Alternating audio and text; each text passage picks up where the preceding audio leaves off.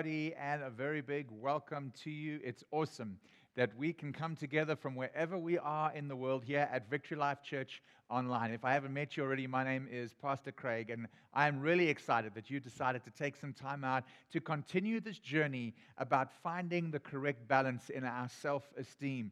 Who are we when we look in the mirror? Are we what we say we are? Are we the labels that we give ourselves? Are we the, the names that people have called us? Are we, do we have the abilities that other people see in us? Or are we reflecting what God sees in us? Are we seeing what God has spoken over us? As we journey through the series entitled Mirror, Mirror, I'm really, really excited that we can take a moment to practically look at bringing our self esteem into balance. Let's pray together and then we'll jump into this session's message. Father, we thank you that we can come together from around the world and we can share your word with one another.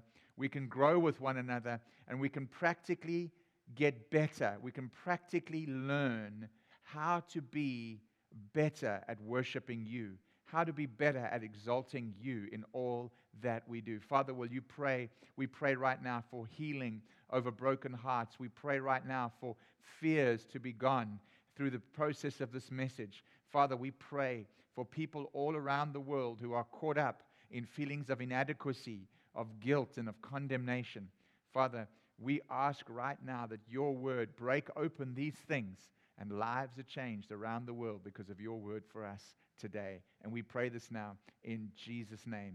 Amen and amen. Well, as I mentioned, we're busy going through a process of having a look at our self esteem. And last week we began the new, brand new series entitled Mirror, Mirror. And that was a series that, or a message that started off our process or our thinking on uh, inadequacy. Are we feeling like we have a sense of inadequacy?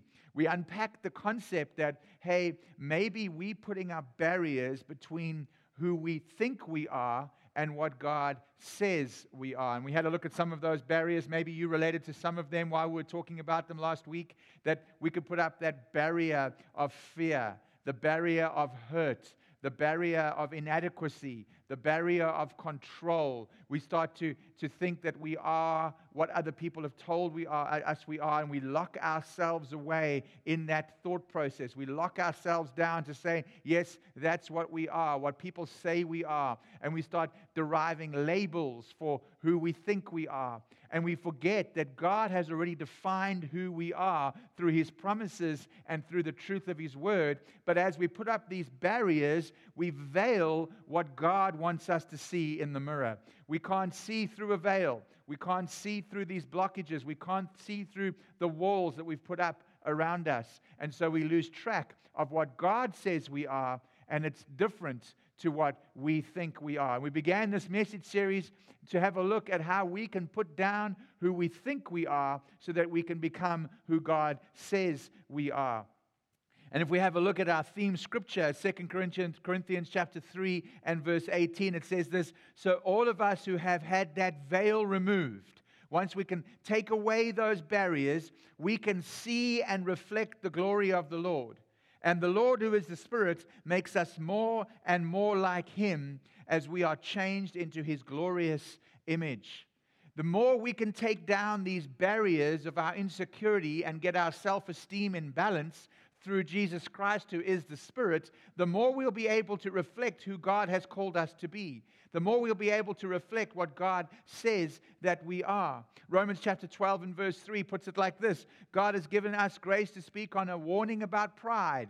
And Paul says, I'd like to ask each of you to be emptied of self promotion and not create a false image of your importance. Instead, honestly assess your worth by using your God given faith as the standard of measurement and then you will see your true value with an appropriate self esteem. And we took a look and we realized that to have an appropriate self esteem means that we have to get rid of this lack of self worth as much as we need to get rid of ego. We need to get rid of our, our, our unfair or unwarranted humility, as well as getting rid of unwarranted pride in our lives. It wasn't about being prideful if you've been humble or being humble if you've been prideful. No, it's about looking towards Jesus to help us be healed from the things that we've put up in our lives so that we can begin to walk life in balance. And we're going to take a look over the next couple of weeks over a couple of things. Last week, if you didn't get the message, click on the links, click on the message, and have a listen to that. We had a look at feelings of inadequacy. How do I put down, how do I unveil God's reflection of who I am in the mirror by putting down my feelings of inadequacy? And we learned that it was more about God's adequacy than our inadequacy. It's more about who God is in your moment than the moment that you're in. And this week we're going to take a look at control freak, our need for control. How do we put down our need for control? And then we're going to be taking a look next week and the week after at those of us who seem to think that sometimes we can stamp our foot and say, I have a right to be angry. I have a right to be offended around this or that. And then the next week after that, we're going to be taking a look at people, my personal favorite, our longing for approval. If anybody's ever told you that you are a people pleaser, well, then that one is for you. We're going to lay down inadequacy, we're going to lay down the desire for control, and we're going to lay down the, our right to be offended and our longing for approval. Today, though, we're going to take a look at being a control freak. Now, for those of you around the world, for those of you in the room, why don't you raise your hand if you're a control freak? And if you genuinely are a control freak, get the person or push up or raise somebody else's hand or look to your left and right and think to yourself, I wish so and so was here. I'm going to get them to listen to this message. I'm talking to all of you control freaks over here and in the room and all around the world. I want to raise my hand and say, in some instances of my life, I am a control freak. I love knowing what's going on. Maybe you might be thinking yourself, no, Craig, I'm not a control freak. Well, if you are here today and you're thinking that somebody else should be here, well, then you're beginning to become a control freak. Maybe you are control freak in one area, but not a control freak in others. Maybe in your personal finances, you have budgets, you have spreadsheets, you know where every penny's going and where every penny comes from. But when it comes to your children, you might not know where they are all the time. You might know where every penny is, but when you're at Walmart, you have no idea where your children are. Maybe you're laid back when it comes to your children, but you're a control freak around your finances. Maybe you are a control freak at home, but in the workplace, well, not so much. Anything can kind of happen. You're kind of a good heart of the party at work. Maybe it's the other way around. Maybe at work, you are the control freak, but when you get home, it's just relax and there's no need for control. I want to say to you that when I have a look at my wife and I, we are completely in different places. When it comes to my wife, when it comes to being in control about our social calendar and making sure that we're seeing people and that we, we get to be out with people. Leanne's not so phased about making sure she sees a lot of people. She's not a control freak when it comes to our social calendar. But let me tell you something the 618 Pharisaical laws have nothing on my wife's manual on how to pack the dishwasher and how to clean the kitchen. In the kitchen, and when it comes to the dishwasher, my wife is a control freak.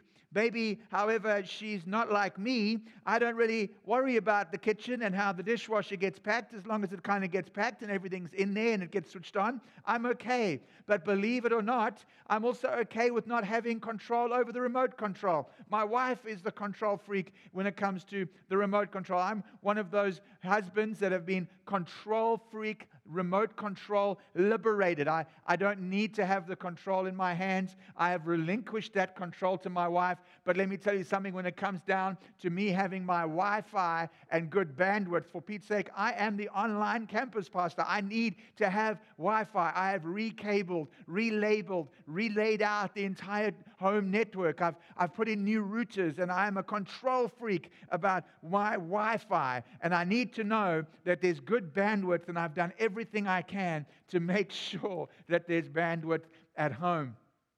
Some areas of our lives, we are complete control freaks, and other areas of our lives, we are not.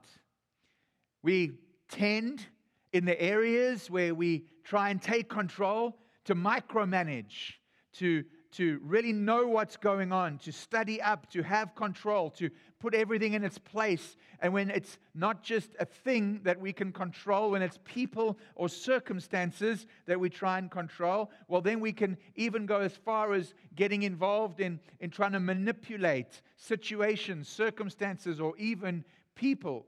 We, we might even bring out the passive aggressive uh, when I go into my son's room and I look at, see that he's streaming on the Wi Fi and he's using all my bandwidth and I'm trying to get some work done or a file uploaded for the online community. Well, then I drop comments like, oh, it's okay. Your Wi Fi on your Xbox is obviously way more important than my ministry and I walk out of his room. I, I, click over to this passive aggressive control freak. And I just default. And sometimes I can't even see that I'm doing it in the mirror until Leanne says to me, Hey, that was a bit harsh. And I go, What? It's my Wi Fi. I pay the bills around here. I need Wi Fi. And then I step up into my more silent treatment and Kevin shouts out it from his room and says, Dad, the Wi Fi's down. And I just completely ignore him, thinking in the back of my head, well, one day when you can afford to pay for your Wi Fi, you can complain about the Wi Fi.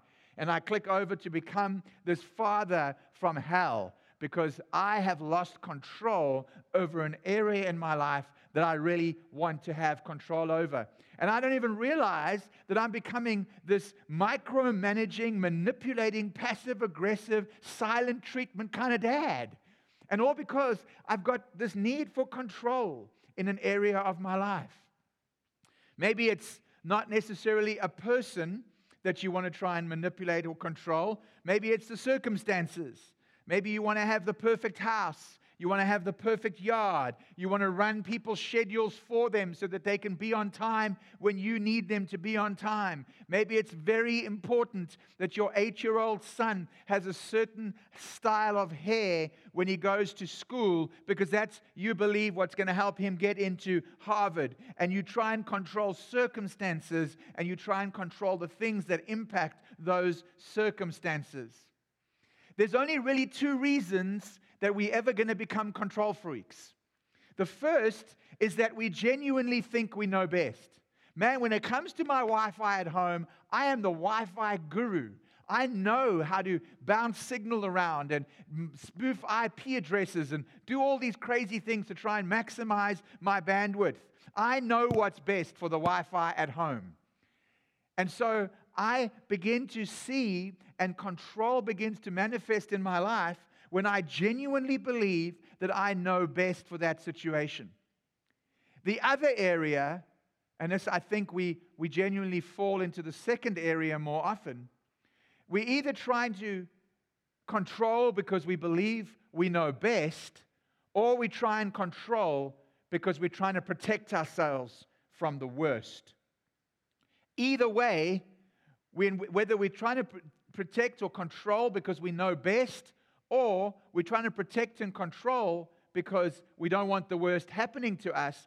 Either way, control is stemmed from fear. Control comes from an excessive amount of fear. Have a look at what it says in the control freak version and Proverbs chapter 3 and verse 5 to 6. In the control freaks version, it reads like this Trust in the Lord with some of your heart and lean on your own understanding. In some of your ways, acknowledge him, and you will make your own paths straight. That's what it says in the new King, uh, in the new control freak version.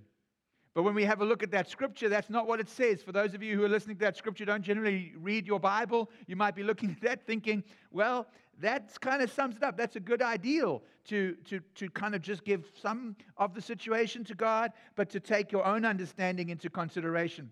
That scripture doesn't read like that, really. It says, really, it says, trust in the, in the Lord with all of your heart and lean not on your own understanding. In all of your ways, acknowledge him, and he will make your paths straight.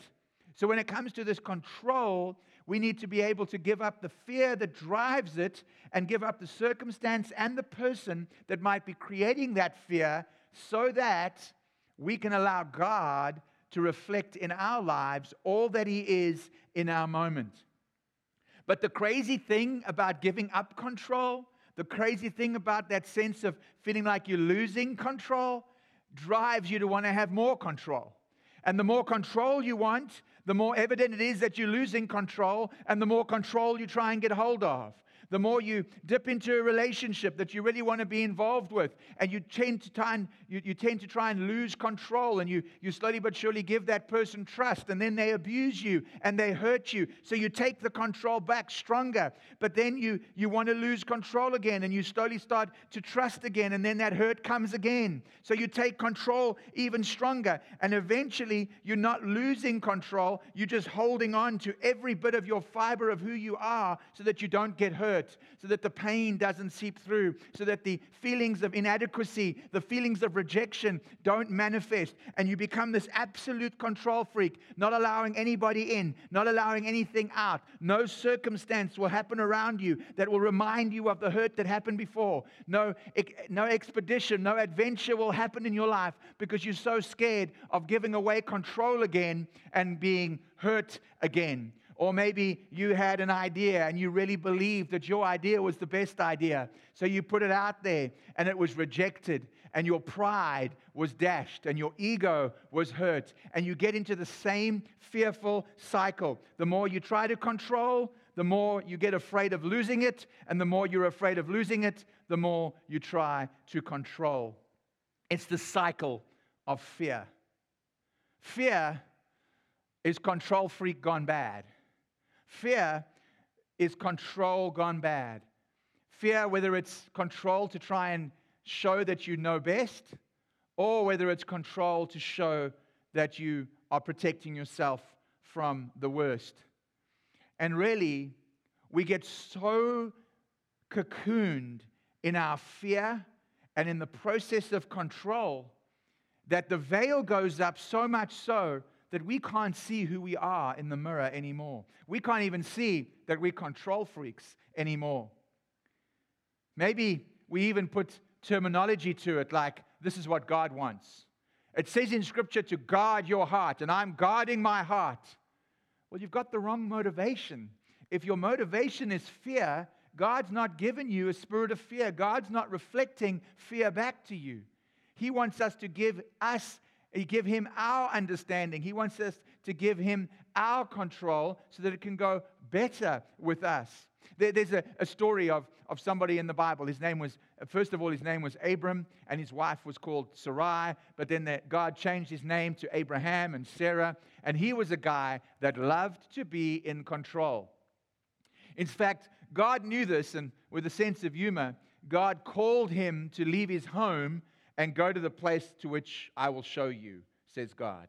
He didn't even give Abraham any decent directions. There was no God given Siri for Abraham to look. And, and, and God knew that Abraham loved to be in control. And Abraham was really good at being in control. In fact, he got into a situation a little bit later on in life where some men were trying to do things to his wife or, or potentially would do things with his wife. So he took control of the situation and he said, No, no, this is my sister and it's not my wife. So to be able to protect his wife and, and his family. It goes on. In fact, this control freak kind of side to Abraham and Sarah um, was, was, became so real that God had promised Abraham a son. And uh, in Genesis chapter 16, verse 1 to 4, it says this Now Sarai, Abram's wife, had borne him no children, but she had an Egyptian maidservant named Hagar. So she said to Abram, The Lord has kept me from having children. Go sleep with my maidservant and have a look. Perhaps I can build a family through her. Perhaps I can take control of the situation and manipulate the situation for the outcome that I want. Abraham agreed to what Sarah said. So after Abraham had been living in Canaan 10 years, Sarai, his wife, took her Egyptian maidservant, Hagar, and gave her to her husband to be his wife. He slept with Hagar, and she conceived. Now you might be thinking, what has that got to do with control? Well, if you have a look at that story, God had promised Abraham a promised land. He had promised Abraham a promised seed. He had promised Abraham a promised future. He had given Abraham a promise. But Abraham regularly took control to protect himself or to see that what he thought was best came to be.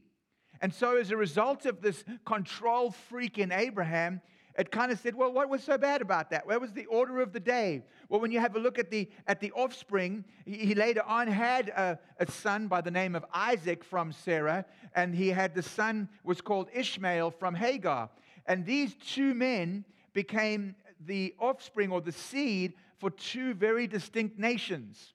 Ishmael became the seed and, and became the, the, his offspring became the Palestinians. And to Isaac, his offspring became the Jews. And even though Hagar and Sarah fought in the tents at that time, obviously, and even though Isaac and Ishmael fought in their generation, obviously, one was a half brother, one was a full brother, one had a half a blessing, one had a full blessing, one was kind of the, the, the, the blue eyed boy, and one was kind of the, the second rate solution. And in the end, these two boys didn't just fight between the two of them, their nations that came from them fought. And to this day, we have conflict between the Palestinians and the Jews. All because Abraham decided that he knew best and was going to take control. And Sarah was fighting to have control so that she wouldn't feel the hurt of, of Abraham having no offspring. And so, because of the control freak in both of them, man, have we had trouble through the ages. You might still be sitting there. You might still be sitting there saying, What has that got to do with me? What has that got to do with what I'm thinking, what I'm going through? Well, maybe you're a Christian woman and you're looking for a Christian husband, you're looking for a Christian man. And instead of settling on waiting on God and doing all that you can do to make that move forward in God's plan, you've taken the situation into your own hand and you've settled for just an ordinary man, not a believing man, not a Christian man and you're finding yourself getting some benefit from the relationship, but it's not quite what you had in mind. Maybe you're sitting right now in a financial difficulty, and instead of working through that financial issue, you take matters into your own hands and you go and lend money that you can't afford to pay back, digging the well and the hole even deeper. Maybe you have a job that you need to get, so you're going to take matters into your own hands, and instead of praying the blessing of the job into being, you're going to exaggerate on your resume a little bit more. Maybe you are sitting right now thinking, I can't afford to run my finances according to how God wants me to run my finances. I'll begin tithing when we are out of debt. You have taken control and you think that you either know best or you have taken control because you want to prevent the worst happening to me or to you. There's a couple of questions that we need to ask ourselves to understand when do I need to lean in and when do I need to relinquish? When do I need to control and when do I need to humble myself or open myself up? In Luke chapter 10 and verse 41 to 42, it's the story of Mary and Martha, uh, two women who attended to Jesus. And uh, one went its, its, its one, her one way and prepared everything in the kitchen, and the other one sat at Jesus' feet and listened to him. this is what Jesus said to Martha Martha, Martha, the Lord answered, You are worried and upset about many things, but only one thing is needed. Mary, who sat at my feet, has chosen what is better and it will not be taken away from her. You see, in the moment where our control freak rises up in us, in the moment where we want to control, we need to ask ourselves in this moment, is it worth my concern? Or should I just completely leave it alone? Is it really worth the fighting and the issue that's going to come from your children not packing the dishwasher in a certain way. Now, some of you might be going, Yes, Craig, there's a God given order in the dishwasher. Well, is it really a matter for your concern and your control? Whether or not your eight year old son goes to school with properly combed hair or not, or how clean your kids keep your beautifully manicured and kept car and vehicle, is it really worth the concern? We're not talking about, hey, do I matter? Does it matter that my marriage is in shambles? Or that my parenting is losing my children's relationship? Or that my relationship with God is suffering? We're not talking about these things. We're talking about the things that really don't really matter. Is it really worth my concern? If you're a control freak, maybe you want to put that question on your radar when you feel that control starting to sur- surface in you, when you're feeling that control, that desire to control, whether it's for ego or for protection, it doesn't matter. When you're feeling that control welling up in you, ask yourself the question does it really matter? I sometimes ask my kids this question when they're squabbling. You know, you know when, when, when they were younger, they would line three glasses on the counter and they would try and get the soda poured into the glasses at exactly the same level because they wanted to make sure that everybody got the same amount. And when one poured a little bit more for themselves than the other, the other would break down and say, No, that's not fair. That's not. And I would look at them and say, Is it going to kill you? Is it going to kill you if the dishes in the dishwasher aren't packed in a certain way? Is it going to kill you if your children leave a McDonald's cup in the cup holder in the back row of your vehicle? Is it going to kill you? Is it worth your concern? Or is it, is it able to be left completely alone? Now, that comes to embracing some things that might irritate you. Not packing the dishwasher straight might irritate you. Not having everything ordered in your vehicle because the whirlwind of children have been through there, it might irritate you. Uh, one of the things that irritates me the most at my home is when I get home, and as I've mentioned, there's no Wi Fi because my kids are all at home doing their thing, Snapchatting and, on Xbox and sending us video links to watch and experiencing what colleges look like and downloading video videos about soccer teams and having a look at how to do this and how to do that on, on YouTube. And they, they're growing up. They, they're 17, 18, and, and 14 now, and, they, and they're starting to explore the world. And, and their exploration of the world is detrimental to my Wi Fi. Now, I can't improve the bandwidth at our home. We've got all the is in that area. But one day I'm going to have all the bandwidth to myself. One day I'm going to have all the supersonic speeds I need for myself. But I won't have my children in my home anymore. And so when it comes home down, I need to embrace the Wi Fi dead spots. I need to embrace the Wi Fi, lack of Wi Fi for the moment. Because I can ruin a relationship with my child now by trying to take something or take control of something that really has no concern when it comes to a greater picture. Hearing my children play games with one another, hearing my children in the house, and just being happy to be home and being happy to be there with their family is far greater a concern than whether or not I have Wi Fi in the moment. I can't tell you how big it is for me to say that my family knows how big it is for me to say that I'm, I'm looking and thinking through that is it really of concern? Is it going to kill me when it comes to Wi Fi? Because they know how important Wi Fi is to me. But whatever is important to you that you are trying to hang on to control of, you might want to just open up the notes tab right now and start typing in things that you really struggle to give control up of. Maybe it's your eating habits. Maybe it's a certain type of food. Maybe it's a certain type of behavior. Maybe it's a, a, a, process of, of cussing that you just can't get out of.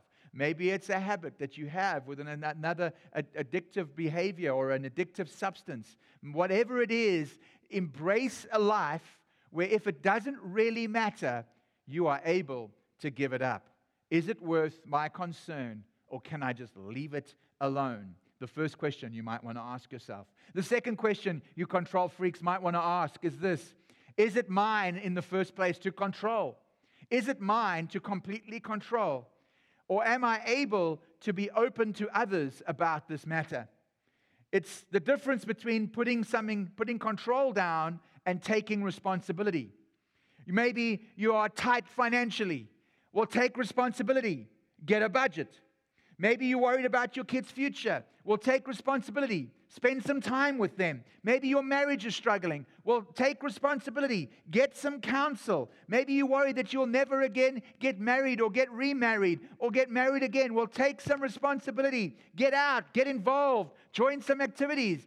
Have a bath, take a shower, put on some deodorant, brush your teeth. There's a level of taking responsibility that doesn't mean that you're taking control. And so the next phase of understanding your control mindset is is it mine to control or can I share this with somebody else or with others? Taking responsibility involves releasing some control. Ego and pride versus accountability. I struggled with this when it came down to things in my life that I wanted to keep secret. I wanted to have control over what people knew about me, what people knew about my marriage, what people knew about my insecurities. I wanted to keep control of this because I didn't want anybody to know the hurt that I was going through. I, I, I, didn't want to open up to others. I didn't want to seek counsel. I didn't want to go ahead. In fact, my whole mindset was like James chapter 4 and verse 13, which, which speaks about today or tomorrow I'll go to this place, or I'll spend the year here, or I'll open up here, or I'll guard this, or I'll do that, or I'll do the other. And, and James says, Why? You do not even know what will happen tomorrow. How are you going to keep control of where you're going and what you're feeling? That's my pride. That's my ego. That's my fear of being hurt controlling me. But James chapter 5 and verse 16 says this Therefore, confess your sins to each other and pray for each other so that you may be healed. The prayer of a righteous person is powerful and effective. You see, when I'm able to decide whether or not I'm going to white knuckle this matter, or whether or not this matter is of serious enough concern that I need to take some responsibility for it, a control freak will never open up. A perfectionist will never declare that they've made a fault, that they've got an issue. But somebody who's willing to relinquish some control and responsibly move through the matter with others, giving them wise counsel and helping them and keeping them accountable. Well, that kind of lack of control, says James chapter 5 and verse 16, is going to cause healing in your life. So we've got matters that we can completely ignore. We've got matters that we've taken control over, that we, that, that we think are going to cause us to die, that really are of no concern. We can just leave them alone. We've got matters that are of serious concern that we try and take control over, either to show that we know we know what's best or because we have hurt and we have fear of being hurt. And so there are matters that need some control, but it's not control, it needs for you to take responsibility. It needs for you to stand up and say, Yes, I'm willing to have somebody help me. I'm willing to use a tool like a budget or like some counsel to get my marriage or my finances in order. But then there's those matters, third question, that we should just completely and utterly not even consider are our control are in our control. Is it for God alone? Do I wish to exalt my plan or embrace his promises? Is this matter for God alone? Philippians chapter 4 and verse 6 to 7 says this Do not be anxious about anything, but in everything by prayer and petition, with thanksgiving, present your requests to God. And the peace of God, which transcends all understanding, will guard your hearts and your minds in Christ Jesus. We try and control what we can't, and that brings us to being anxious. But when we give it to God, that leads us to peace. Can you change your spouse? Many of you are saying, Of course, Pastor Craig, I can change my spouse. I've been trying for 42 years and I'm, I think I'm getting somewhere. I'm trying to change his habits. I'm trying to change her habits. You can't really change your spouse, but God can change your spouse. Can you heal a loved one?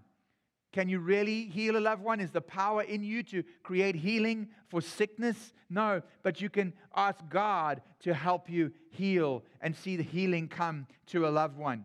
Can we really control our future? We have difficulty even asking Siri what the weather will do tomorrow with any degree of reliability. Can you really control your future? No, but God can control my future. You see, there are some things that we need to give to God completely and know that He is in complete control. There are some things in the middle that we need to relinquish control by taking proper responsibility. And then there are some things over here that we should just completely leave alone because, quite frankly, it's not going to kill you. And by working through those three questions, maybe today you've been helped to see that, hang on, I have some control issues in some areas, and I have now got the three questions that I can start asking myself that's not going to bring about anxiety, that's not going to bring about stress, that's not going to bring about fear, it's not going to be control out of control. No, it's going to be something that brings peace into our lives. You see, let's go back for a moment in closing to the story of Abraham. Here was a man who completely loved taking control, sometimes to the detriment of generations to come. And in Genesis chapter 22, it tells of the story where God asks him now to go ahead and relinquish control over the one thing that he really, really loved his firstborn, genuine son. And so Abraham starts the journey of taking the, his only begotten son up a mountain to sacrifice him. And he comes and he lays down the thing that he absolutely loves on the altar. And he raises the knife to kill the one thing that he would never dream of killing because God has asked him to demonstrate that he completely obeys God and not his own sense of control. This was the moment that God asked Abraham to surrender and put it down, whatever he thought he knew best or whatever he was trying to protect from fear. And as he raises that knife, an angel of the Lord says, Stop. And when Abraham stops and looks up, there is a ram caught in the thicket, and he's able to use the ram as the sacrifice instead of his son. He demonstrated to God that the thing he loved most, he was giving to God. God never intended Isaac to be killed, but he wanted to see that Abraham had finally relinquished the sense of control and was now stepping into a place of responsible obedience. And so Abraham passed the test, but he called that place the Lord will provide. Abraham named that place the Lord will provide because when he relinquished his control, God was able to step in with a better plan. When he relinquished his desire to be right, God was able to show him wisdom and show him great might. When he relinquished his fear of being hurt, God was able to provide healing. When we are able to stop controlling our situation and stop trying to control the people around us, we are enabling our understanding to fall out and God's great understanding to come in. God will always provide a better way out if we're willing to give up our way and stop controlling the circumstance or the person. God is always able to provide a sacrifice if we are willing to sacrifice what we desire and what we wish to have control over. When you are able to follow Jesus and give your life and all control of your life to Jesus Christ, and you aren't in control anymore, He will take control but he will also remove fear and give you peace. He will also remove anxiety and give you a purpose. You see, God never ever asks you to give up something unless He's providing something far richer, far greater, far more incredible in its place. And when we can understand that when we leave what we have in mind, what when we leave the walls that we have built up to protect ourselves, God can step in and reflect his glory in our lives. When we look at the first two scriptures that we read in Corinthians and Romans, then we are able to take away the veil and we are able to see all that he has in store for us, all that he has planned for us, and everything that he wants us to be.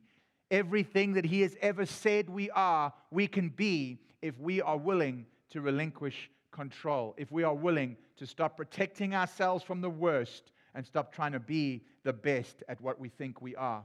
You see, when we are able to sacrifice control, we are able to put down what we think God should be in the situation and let God be who He is in our situation, we are walking into a place of peace. We are walking into a place of purpose. We need to be able to lay down who we think we are to be able to become all that God says that we are.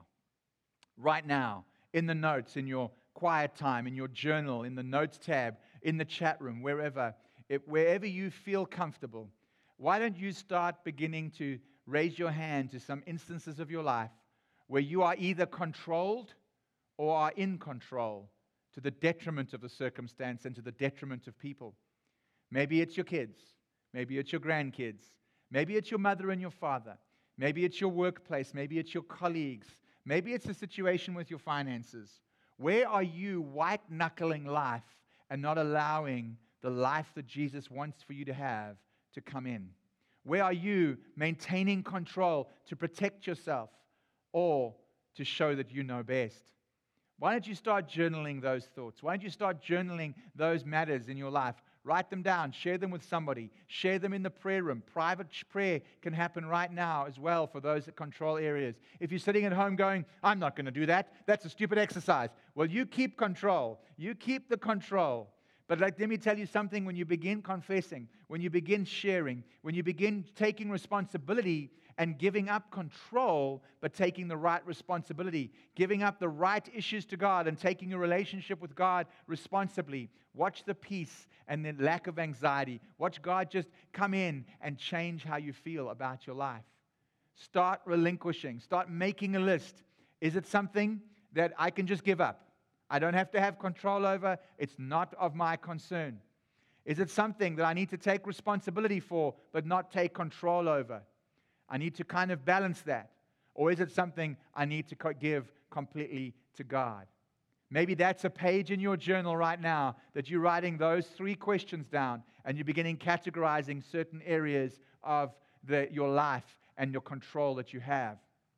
I know that I used to love, love, love having control of that TV remote control. But when I saw the benefit of giving that TV remote control to my wife, because she is sensitive to the family, she's sensitive to what comes into our home, she has a much more tuned ear to the things that can come into our home through TV. I was able to give that control up because not only was it not going to kill me, but it was actually going to make my family better by relinquishing the control. Now I know that I stepped down from my heavenly calling as a man to be in control of the remote, control in our home. But you know what? It's been better. It's not going to kill me. In fact, it's enhanced and it's grown our family, having my wife in control of something as simple as the remote control. Control starts in the small things but grows out of fear to either show that you know best or to show that you are fearful of being hurt, you are fearful of the worst. What things in your life do you need to relinquish control of? I hope this session has helped you and unpacked in your space what it is that you can give up and you can give to Jesus. And the veil of God's glory can now be torn in two so that His glory can be shone through and you can see exactly what He says that you are. May you be blessed. Thank you so much for joining us here at Victory Life Church Online. I'm looking forward to continuing this series next week. We're going to be having a look at our right to be offended, and the following week, our desire for approval. Thank you so much for joining us. Look forward to seeing you this weekend and next week during our midweek services. Be blessed.